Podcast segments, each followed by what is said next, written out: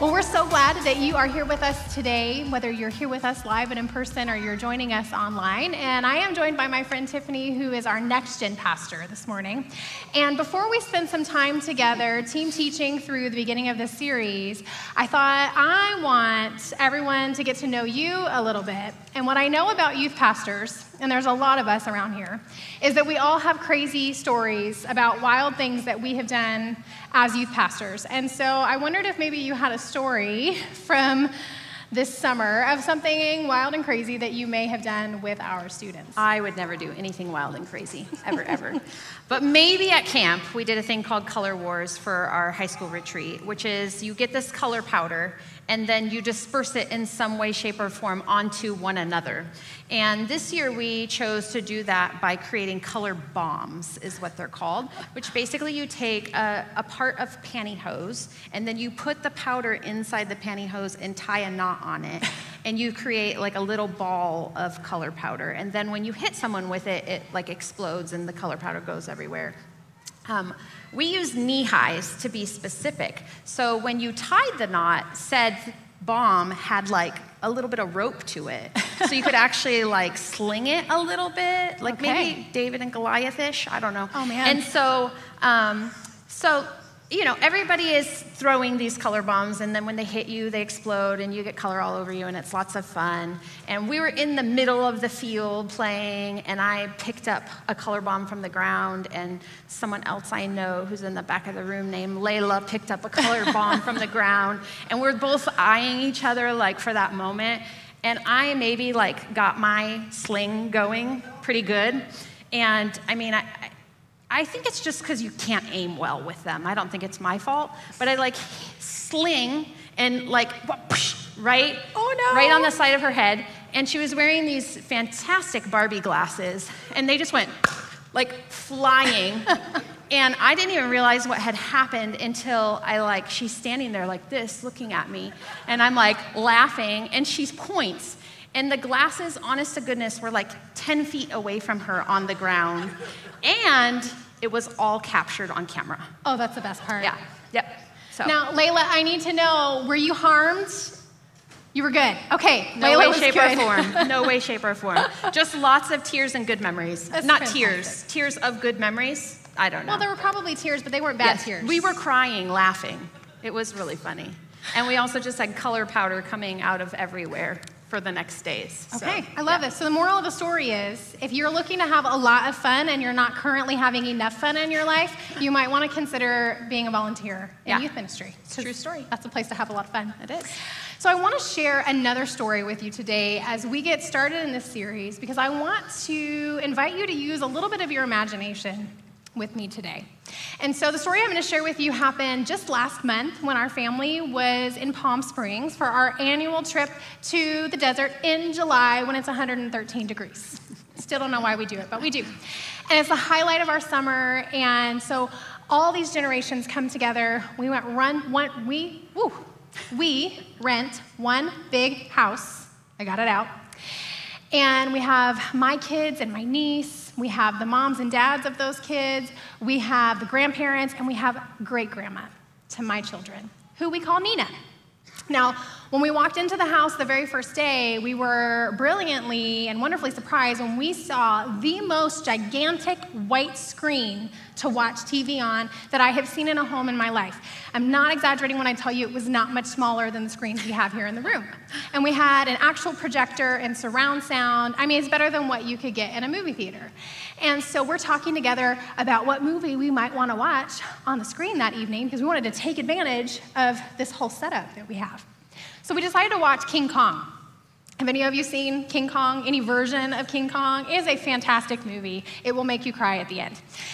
And so we're watching the movie. It's great. We pause because we need snacks. And I hear one of my kids ask Nina, their 86 year old great grandmother, Nina, was there ever a time when you didn't have color TV? And it led us into this whole discussion of how there was a time when Nina didn't have a TV in her home. And then there was a time when Nina watched black and white television come to life. And you can watch King Kong in black and white television. And then Nina, over the course of her lifetime, has seen color television come to life. And then she's seen flat screen TVs with surround sound come to life. And then she's even now seen 3D television come to life, where King Kong can literally come out of the screen and into your living room. And then it gets even better than that because now we've created this crazy 3D technology that's happening in our world where if it happens and you're not expecting it and you don't know what it is, it will literally make you run for your life in the middle of a town. And I want to show you what I'm talking about. And so we're going to play a short clip for you now.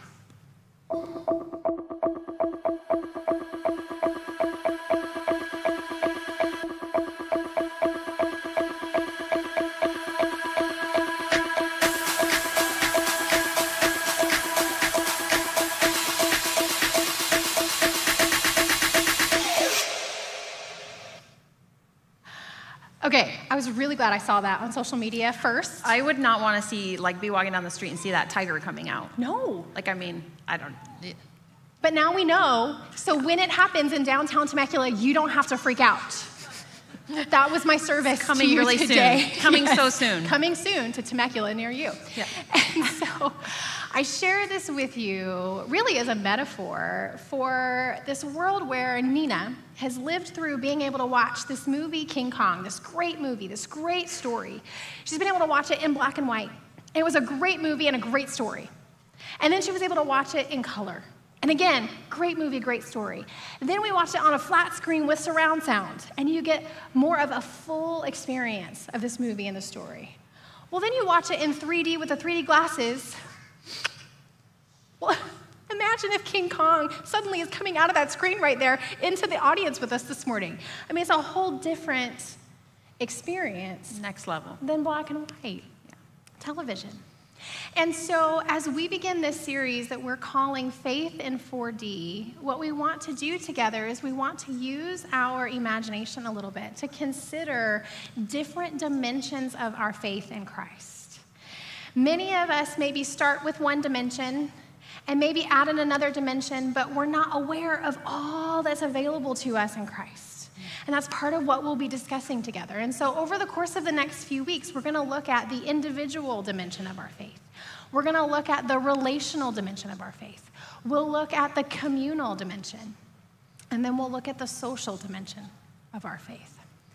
Trusting that we will begin together to maybe consider what does it look like for me to experience a multidimensional faith? What does that look like? And so here's the thing this is going to be different for all of us, Yeah, for sure. right? What it looks like in your life is going to be different than what it looks like in my life, what it looks like in your life. And so, how have you seen this evolve? Yeah, for me, I mean, I, I started out in the church, but like I just, we just went to church till I was in like fourth grade. And so I didn't ever have any type of real faith relationship, actually. Um, I never got to a place where there was any anything to grab onto. Um, but as I became older and in high school, I started to long for belonging. And the natural place I started to look for that was within a, the faith context. And so I um, joined a group called Young Life, and I really found community there, but what I was really taught there was about my individual faith, about my faith with Jesus and what that looked like in my daily living. And so my faith was very individualized, very personal, very much about how what I did was how I served, who I served, the community I existed in, um, and just very kind of self oriented, I would say.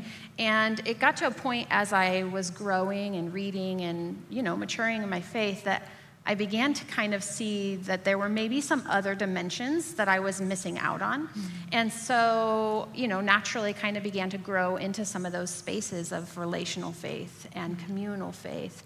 Um, but then what I actually found was a disconnect uh, because I found myself in a community that I I felt out of sorts in. I didn't feel like I fit quite right. Um, I felt like the fly in the milk. And, um, and so that created kind of some tension for me and struggle. Um, but we moved back to California and returned to Rancho. And what I've found returning to Rancho is um, that sense of belonging within community and within relationship. Um, and I think that that's unique because of um, just the diverse community of friends seeking Christ. um, there is the opportunity for us to be unique individuals yeah. and have unique relationships with God, mm-hmm. um, and that that's okay. So, mm-hmm. where we don't all look alike and act alike, mm-hmm. um, but we hold the beauty of we serve a multifaceted God. He looks a lot of different ways, mm-hmm. and part of that beauty is held by the uniqueness and diversity of our own community. Mm-hmm. So, no, I love that. It's part of what drew me to Rancho is watching this world where we get to come together and be a learning community and we get to hold space for places where you might describe your relationship with God differently than I would describe and articulate my relationship with God. And the story that you bring to the table um, colors your world in a unique way. And instead of looking at that and saying, well, that's different and I don't understand it, so it must be wrong, mm-hmm. there's a, a humility that says, can I listen and can I learn? And is there a space where, as we're all following Christ together and learning what that looks like,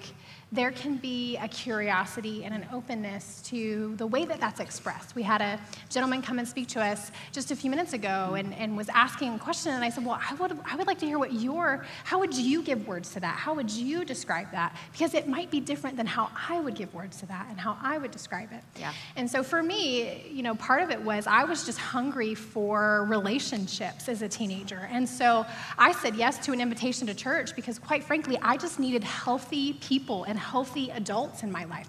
I wanted to feel seen and known and understood. And I thought, well, maybe church could be a great place for that to happen.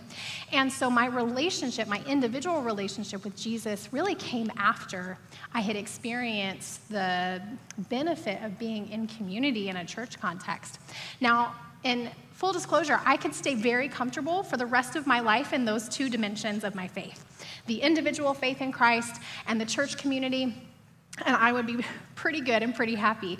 But I would be missing out on what I think we're going to see in a moment is more of a fullness in Christ. And so part of my own growth the last several years has been uh, becoming curious about a relational element to my faith where I'm allowing myself to be impacted by other people, where I'm allowing myself to let my guard down a little bit.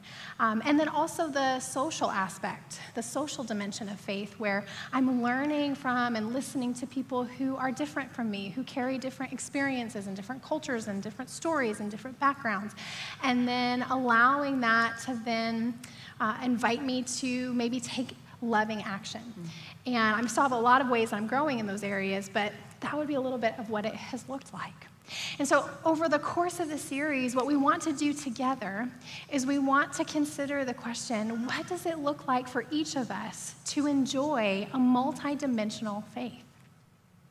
What does it look like for us to begin to discover um, an individual and a relational and a communal and a social dimension or aspect to our faith? Now, for some of you, it may be that you're brand new to your relationship with Jesus. I was just talking to someone this week who's so excited. Their whole world has changed because they are new in their relationship with Christ. It's so fun to get to hear those stories. I'm sure you get to yeah. hear them a lot with students. And so, if that resonates with you, if that's where you find yourself, maybe for you today, part of this is becoming curious about the reality that, as good as it is today, as life giving as your relationship with Christ is today, there is still more to come. There is still more life and more learning and more growth and more goodness to come. Maybe for some of you, you're in the season where you've had just had a brand new baby. There were a whole bunch of you up here just a few minutes ago. And you're in that season of life where you are sleep deprived and you are exhausted and you are just giving all of the time. And so in this season, you might discover a new dimension where a relational faith becomes more prominent in your story. Or maybe you're caring for aging parents and you're giving and you're doing all of the time. There may be a newness or a new dimension that opens up and becomes life giving to you. Maybe you are a mature follower of Jesus. It's been decades that you have been following Jesus. And you may be curious to go, is there a dimension that is a little bit outside of my comfort zone that I maybe haven't considered or I haven't really wanted to consider? And maybe you would invite the Spirit of God to draw your attention there. I don't know what it will look like, but I, I think each of us, uh, there may be just a gift in store over the course of the next few weeks. And so, part of what I love about Rancho is we are a learning community. And so we learn from one another and we really have great discussions as a staff and as a team. And so several weeks ago, we were talking about the series and the vision for the series and the heart behind it, where we wanted it to go. And all of a sudden, Steve, who you just saw up here a minute ago, said, Oh my goodness, that sounds like my favorite verse in Ephesians chapter 3. And we began to talk through the verse. And as I listened to him talk through the verse, I thought, Yes this really captures, I think, the heart behind the series. And so we're going to read the Apostle Paul's le- uh, letter to you. And if you're not familiar with the Apostle Paul, really cool guy, he never actually knew or encountered the historical person of Jesus. He encountered the spirit of the risen Christ, just like all of us have, but he didn't actually know the historical person Jesus, which I find to be kind of cool because yeah. the guy wrote the majority of the New Testament. And in this verse, what's happening is he's struggling to give words to the fullness of faith in Christ. And he even talks about the dimensions mm. of faith in Christ in the verse. And it's hard to read it and not get excited. Yeah. I agree. Like, it's kind of one of those that you're like, man, as you listen to it, you're like, yes, this is good. And I, I, I thought about piecing it out, but the, as I tried to piece out parts, I was like, man, we just have to read the whole thing. And so it's a prayer and it's an encouragement and it's a metaphor for what this life with Christ can look like. So we're going to read together in Ephesians chapter 3. We're starting in verse 14. My response is to get down on my knees before the Father, this magnificent Father who parcels out all heaven and earth. I ask him to strengthen you by his Spirit, not a brute strength, but a glorious inner strength that Christ will live in you as you open the door and invite him in. And I ask him that with both feet planted firmly on love, you'll be able to take in with all followers of Jesus the extravagant dimensions of Christ's love. Reach out and experience the breadth, test its length, plumb the depths, rise to the heights, live full lives, full in the fullness of God. You can do anything with God. God can do anything you know. Far more than you could ever imagine or guess or request in your wildest dreams. He does it not by pushing us around, but by working within us, His Spirit deeply and gently within us. Do you get the sense of Him just really grasping for words here to try to articulate uh, this whole experience of faith and the different dimensions that are there. And then he wraps with this really, it's kind of a, a worshipful, prayerful moment where he's using the word glory over and over and over again. We just sang a great song with the word glory. And this is a little bit of a churchy word. We talked a few months about it, and I thought, man, it'd be good for us to talk a little bit again today in this verse about what it means, because it can kind of go over my head if I don't remember. Like, what is that word? What does it mean? And it's a word that describes the fullness of the beauty and the kindness and the goodness and the power of God at work in us and around us and through us.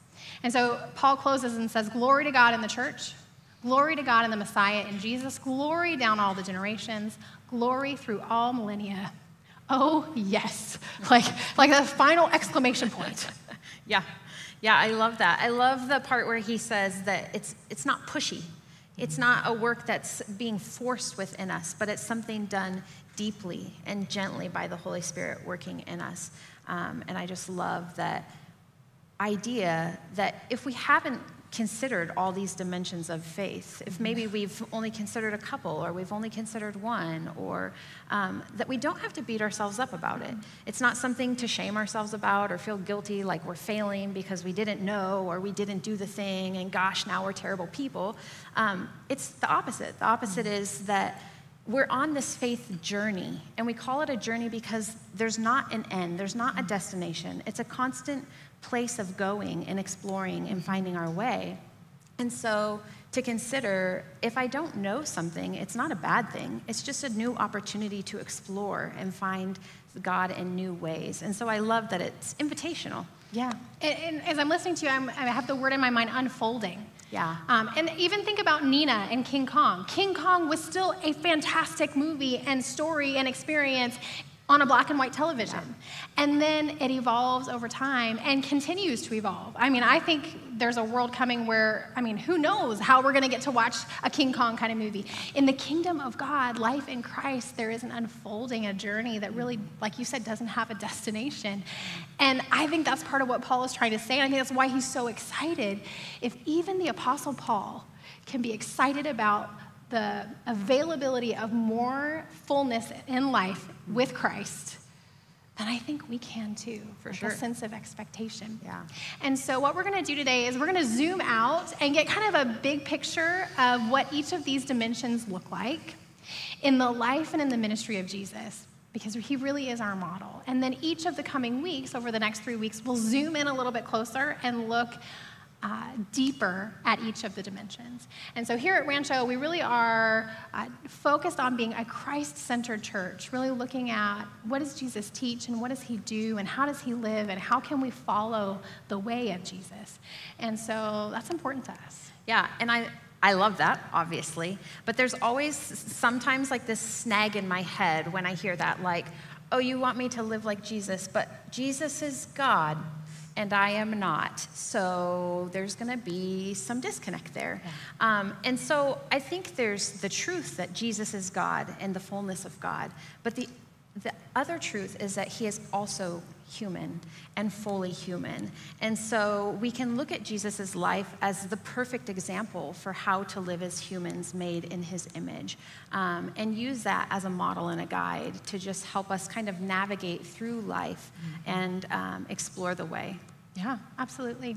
So, we're going to start together with this dimension we're calling individual. And we just spent several weeks in a series this summer really focused in on finding God in diverse ways, where an individual faith, a personal faith in Christ, uh, is really a focus. And so we're not going to spend a lot of time talking about the individual element of our faith together today. If you missed the series, I highly encourage you to go back and check it out. It was incredibly helpful and life giving for me. What we do see, though, in the life and ministry of Jesus is an emphasis on an individual faith. We see Jesus have a very personal, intimate relationship with God, the Heavenly Father. If you read through the Gospel of John, and you get to see uh, the unity that's happening with Jesus and God the Father. We see Jesus seek time away from people in silence and in solitude. And yet, at the same time, we also see Jesus um, not only focused on that. What we really see with Jesus is an individual faith that's not individualistic. And that's an important thing for us to pay attention to. It's an individual faith that Jesus is focused on without being individualistic, which is hard for those of us who have a Western, independent, self sufficient mindset. If we look at the life and ministry of Jesus, it was heavy on relationships and heavy on community and heavy on this interdependence of Jesus not only giving and serving, but Jesus receiving. This idea of I need you and you need me and we need one another. And so what we want to do is we want to notice that that individual relationship is incredibly important, but we don't want to allow it to become individualistic. So self sufficient, self reliant. Yeah, I love that. Um, when I thought about the individual and then the relational faith, um, it made me think of Jesus' summary of the law. He mm-hmm. says, what, what is the total of the law? It's to love God and to love others. And that individual faith is very much that love of God, right? And growing in depth with God. And then the second piece of loving others is that relational component of faith of how do we move through the world and love the people around us well um, with care, our friends, our family, our coworkers. Um, and so I think that Jesus shows us that caring and loving for others is not dependent on the giver, but on the I said that backwards. I, and okay. I said if I was going to do that, it's it is dependent only on the giver. Yeah. So that loving and caring is dependent on the giver and not on the receiver. And I'm going to say that again because it's important. Yeah. That how we love and care for people is dependent on us, not on them. Mm-hmm. And we see this at the Last Supper. Yeah. Um, when Jesus is seated with his friends around the table and what he chooses to do with them in, that, in those last moments. Um, he knows that he's going to be betrayed. He knows he's going to be denied by one of his best friends. He knows he's going to his death. And yet, he chooses to have a meal with them mm-hmm. and to wash their feet. Um, the text actually says, I love this part. It says, He had loved his disciples during his ministry on earth, and now he loved them to the very end. Mm to the very end. He didn't just love the ones that were favorable, that were good, that were faithful. And as you contended, who really is that, anyways? We all he didn't have those kinds of disciples. Yeah, he really did. They're not in the text. They're not in the scripture. Yeah, he loved all of them, even the ones that he knew were getting really ready to fall really hard and really hurt him. Um, and he loved them in a tangible way yeah. by washing their feet and doing a service to them. And I just think there's an invitation there to how we choose to love and care for our relationships, that even amid doubt or fear or failure, um, that we can choose to love others well and that um, we're invited to not have a fickle sort of love, but to be steadfast in our love towards others, to remember that our love for them is not dependent on them. Our love is dependent on our choices and how we choose to move. And sometimes that's really difficult in, in places where we're having hard relationship. Yeah. No, I need a lot of help with this one. I need help um, as the Spirit of God works in me and through me. This isn't something that I'm able to do naturally in my own strength. I also need help from my community, from the relationships that I've built and the circle of people in my life that have been invited to speak into my life to help me see where maybe I'm putting up guards or I'm keeping people at arm's distance because I'm afraid to be vulnerable or I'm afraid to be hurt or I'm afraid to be betrayed. And so this really, for me, has is still an evolving experience of what does this look like in my life and in my context? And do I have people helping me learn what this looks like? And am I trusting the gentle and humble work of God in me to help me live into this? Yeah. Um, because I don't know that we get to do this when um, on our own or in our own strength. Yeah. And so, if we look at the third dimension, the third dimension that we'll explore together over the course of the series is a communal faith. Now, don't let that word scare you. That word is a little bit of a funky word, but it's just an adjective for what it looks like to be in community with others. And as we look at the life and the ministry of Jesus, everything is unfolding and happening in the context of community. Everywhere go, uh, Jesus goes, he's inviting people to come and be in community with him. He's entering into their community. He's getting rid of walls, he's getting rid of boundaries. And so, what happens though is that most of us are reading the scripture, myself included, through a very Western, uh, American cultural mindset, which is different mm-hmm. than uh, an Eastern or Middle Eastern mindset. And so, I want to start this dimension with a quote from one of my favorite writers, one of my favorite commentators. Uh, Kenneth Bailey wrote a book called Jesus Through Middle Eastern Eyes. And he talks about how some of us have lost this emphasis on community or communal faith. Uh, he writes a critical component in both the parables of Jesus and the dramatic stories about him is the ever present community. In much current reflection on many of these texts, the community is ignored. Contemporary Western society is highly individualistic. Most of the societies in the majority world still function as tightly knit communities. And so, what I want us to notice is if Jesus had an approach to life and ministry, it could be called communal.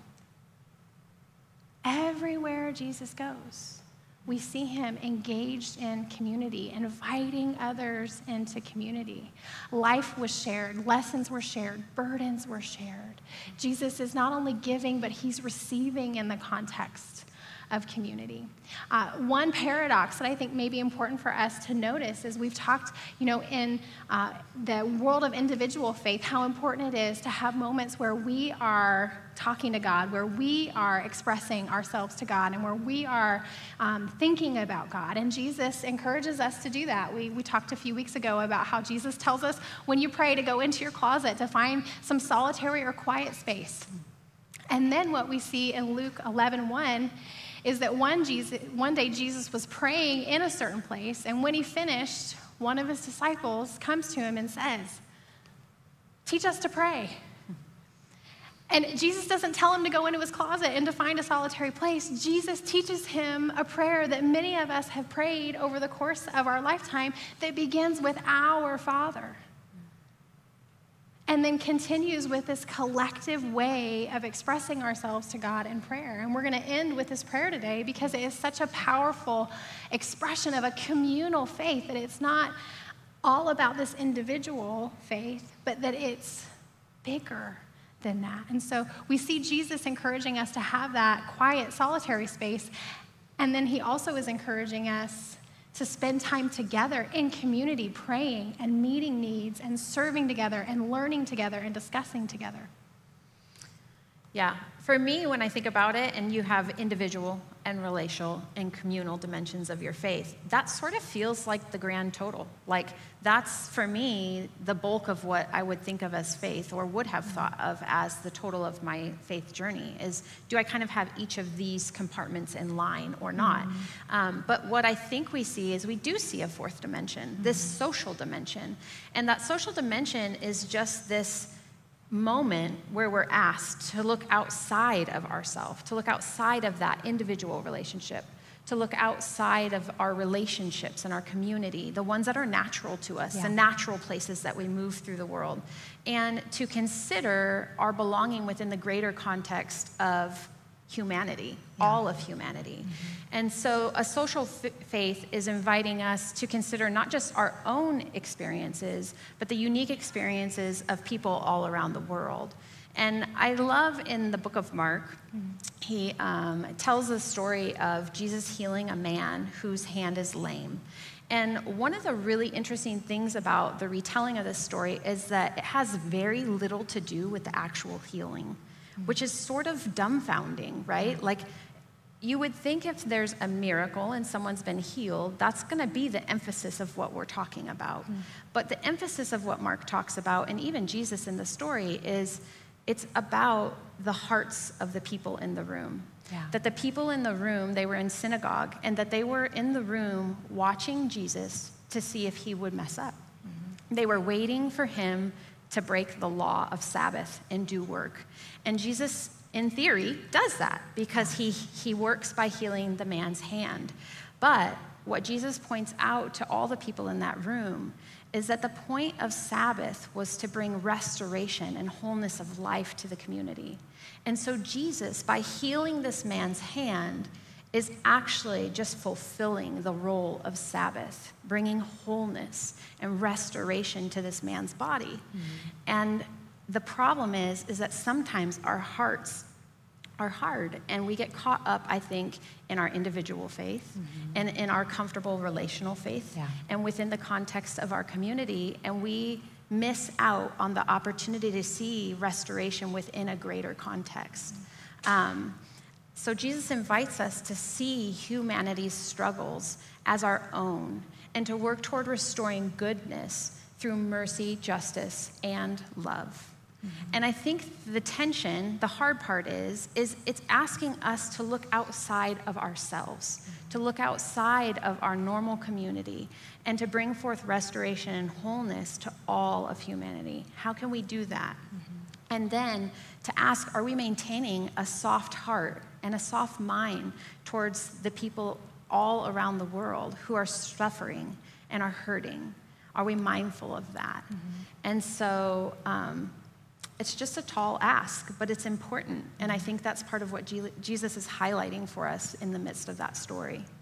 Yeah, no, I love this. And I love that you're drawing our attention to the, there's something bigger happening than just the healing itself. The mm-hmm. healing is important, but there's more happening in the context of the story. There's more that Jesus is wanting to draw our attention to. And that really is who is around us, whether it's locally or globally, that is hurting. And, and we want to extend mercy or justice or love or compassion. And you're right, it is a tall order. It's a really tall order. And I am limited and you are limited, but if each of us is curious in our own context and within our communities and within our relationships of where is the Spirit of God drawing my attention? And what would it look like for me to partner with God and do something? I can't do everything, but I can do something. Uh, right now, in the season of our life as a family, we cannot be a foster family. We are at maximum capacity in our house. And so, but what we can do is we can partner with other foster families and support and love and encourage and ask them, what do you need? And how can we resource you? And how can we encourage you? And we have a ministry here at Rancho called Replanted who does that beautifully. We have a racial reconciliation group who does that beautifully, bringing people together and helping us to understand one another's stories and what's happening that maybe we haven't known about before. Uh, Community Mission of Hope and Rancho Damacitas, and all. It's not that we all need to do all the things because we can't, and I can get overwhelmed by that sometimes. I really can. I look at what's happening in Hawaii and I can feel overwhelmed. But is there, is there one thing is there one conversation? Is there one thing I can listen to or read or a small act of kindness that I can do to participate in this? That's a little bit of what we're going to be talking about together mm-hmm. over the course of the series. Yeah. And so the question for us really today as we close is what does it look like for each of us to enjoy a multidimensional faith that includes an individual relationship with God and includes a relational dimension, includes a communal dimension, and includes a social dimension. And so I want to invite you over this next week to just consider with God where maybe there's an invitation in your life to think of something differently or to be curious about something that maybe you haven't considered before. And then I really want to encourage you to consider joining a group with us. All of this for me and for those that I'm privileged to know well has unfolded in beautiful ways in the context of a group. I meet with my group tomorrow, and those women have influenced every dimension of my faith that we've talked about today and have helped me to see differently and to grow and to learn in um, ways that I wouldn't have if I was still focused on, I've got this and I can do it all by myself. Yeah. Well, and I think it's also like within the context of groups, when people know us and know us well and we know others well, um, it's just like Paul says it, it doesn't have to be pushy. Mm-hmm. It can be gentle and it can be a soft nudge. And um, sometimes that's all we really need to make mm-hmm. that first step forward. Yeah. So, um, so I have to harken back to my, my olden days, to my days, my short days lived in the church. And there was not a lot that I took away from that time that I'm aware of, other than I always fell asleep on my mother's lap and I always left a drool mark on her skirt. And I'm sure she was so grateful for that. Um, the only other thing I really remember about my time in the church as a child was the Lord's Prayer. I remember that we would all rise together and that we would recite this prayer. And I can tell you, I, it didn't mean anything. I don't even, I didn't know what the words meant, but I knew all the words. Hmm. And I especially love the part with all the S's when you get into the trespasses and the sins and sins. And I just, as a kid, like, I just thought that was, I was like waiting for it, like with my popcorn, like, when are the S's coming? Um, but interestingly enough, this last spring, I entered a season of life where the things going on in my world just became kind of consuming. I was obsessively thinking about the next thing and what to do and how to do it and how to do it well. And it got to the point where it actually just exhausted me. I didn't want to think about it anymore. And so I found myself praying, Lord, would you give me a new mind? Give me a new way of thinking? Would you give me a new prayer? And would you believe it? But what did I remember? I remembered the Lord's Prayer. Mm. And so I decided that I would just start praying the Lord's Prayer. Now, the Lord's Prayer isn't actually the Lord's, it's actually his instructions to his friends of how to pray when you don't know how to pray. What do you say to God? And it's a way of recentering our heart and our mind on who He is and on His promises and His plans. And so, as I walk the dog every morning, which I love to do, I get about 20 minutes of just saying that prayer. And when I first started doing it, I was like a robot. It was like, just saying it as fast as I could over and over again. Trying again. to get the other stuff yeah. out of your mind. Like if I can say it fast enough, there's not room for the other thoughts. You know yes. what I mean? And so I would just say it really fast over and over again for the full 20 minutes of walking the dog. And then I got to a point where I would start to sort of hold breath in between the words and thoughts. And I would start to think, what does that really mean? And I remember one morning walking and I said, Our Father. And it just stopped me. Mm-hmm. Like, I'm not praying my Father. Yeah. I'm praying our Father. And this collective concept of we are all His children, mm-hmm. and we are all held in the beauty of His community. And so when I pray and enter into that prayer, I'm entering into the wholeness mm-hmm. of the dimensions mm-hmm. of faith that He has for us. And so I hope that when we, when we pray and when we think about it, we could maybe see that we are never intended to make our faith journey alone. Mm-hmm. It's never intended to just stay individual, but that we would always move into the greater whole. That individual is a part of relational, mm-hmm. is a part of communal, is a part of our social faith. That they all work together to mm-hmm. create a holistic being within us. And so um, I think it's just a beautiful way to see and know the fullness of God's extravagant love for us Yeah. through that way. And I think a beautiful way for us to close today, too, right? It is. We get to pray it together. Yes. And so we're going to invite you to pray the Lord's Prayer with us today. Um, whether you're here in person or online, join us because it is our prayer and we are one community. The words are going to be on the screen for you to pray. I would love for you to stand with us and join us in praying. And I hope that maybe as you read through it, you might see some of the four dimensions in mm-hmm. it. So, would you pray with us? Our Father, who art in heaven, holy is your name. Your kingdom come, your will be done, on earth as it is in heaven. Give us this day our daily bread, and forgive us our trespasses, as we forgive those who trespass against us. And lead us not into temptation, but deliver us from evil. For yours is the kingdom, and the power, and the glory forever. Amen.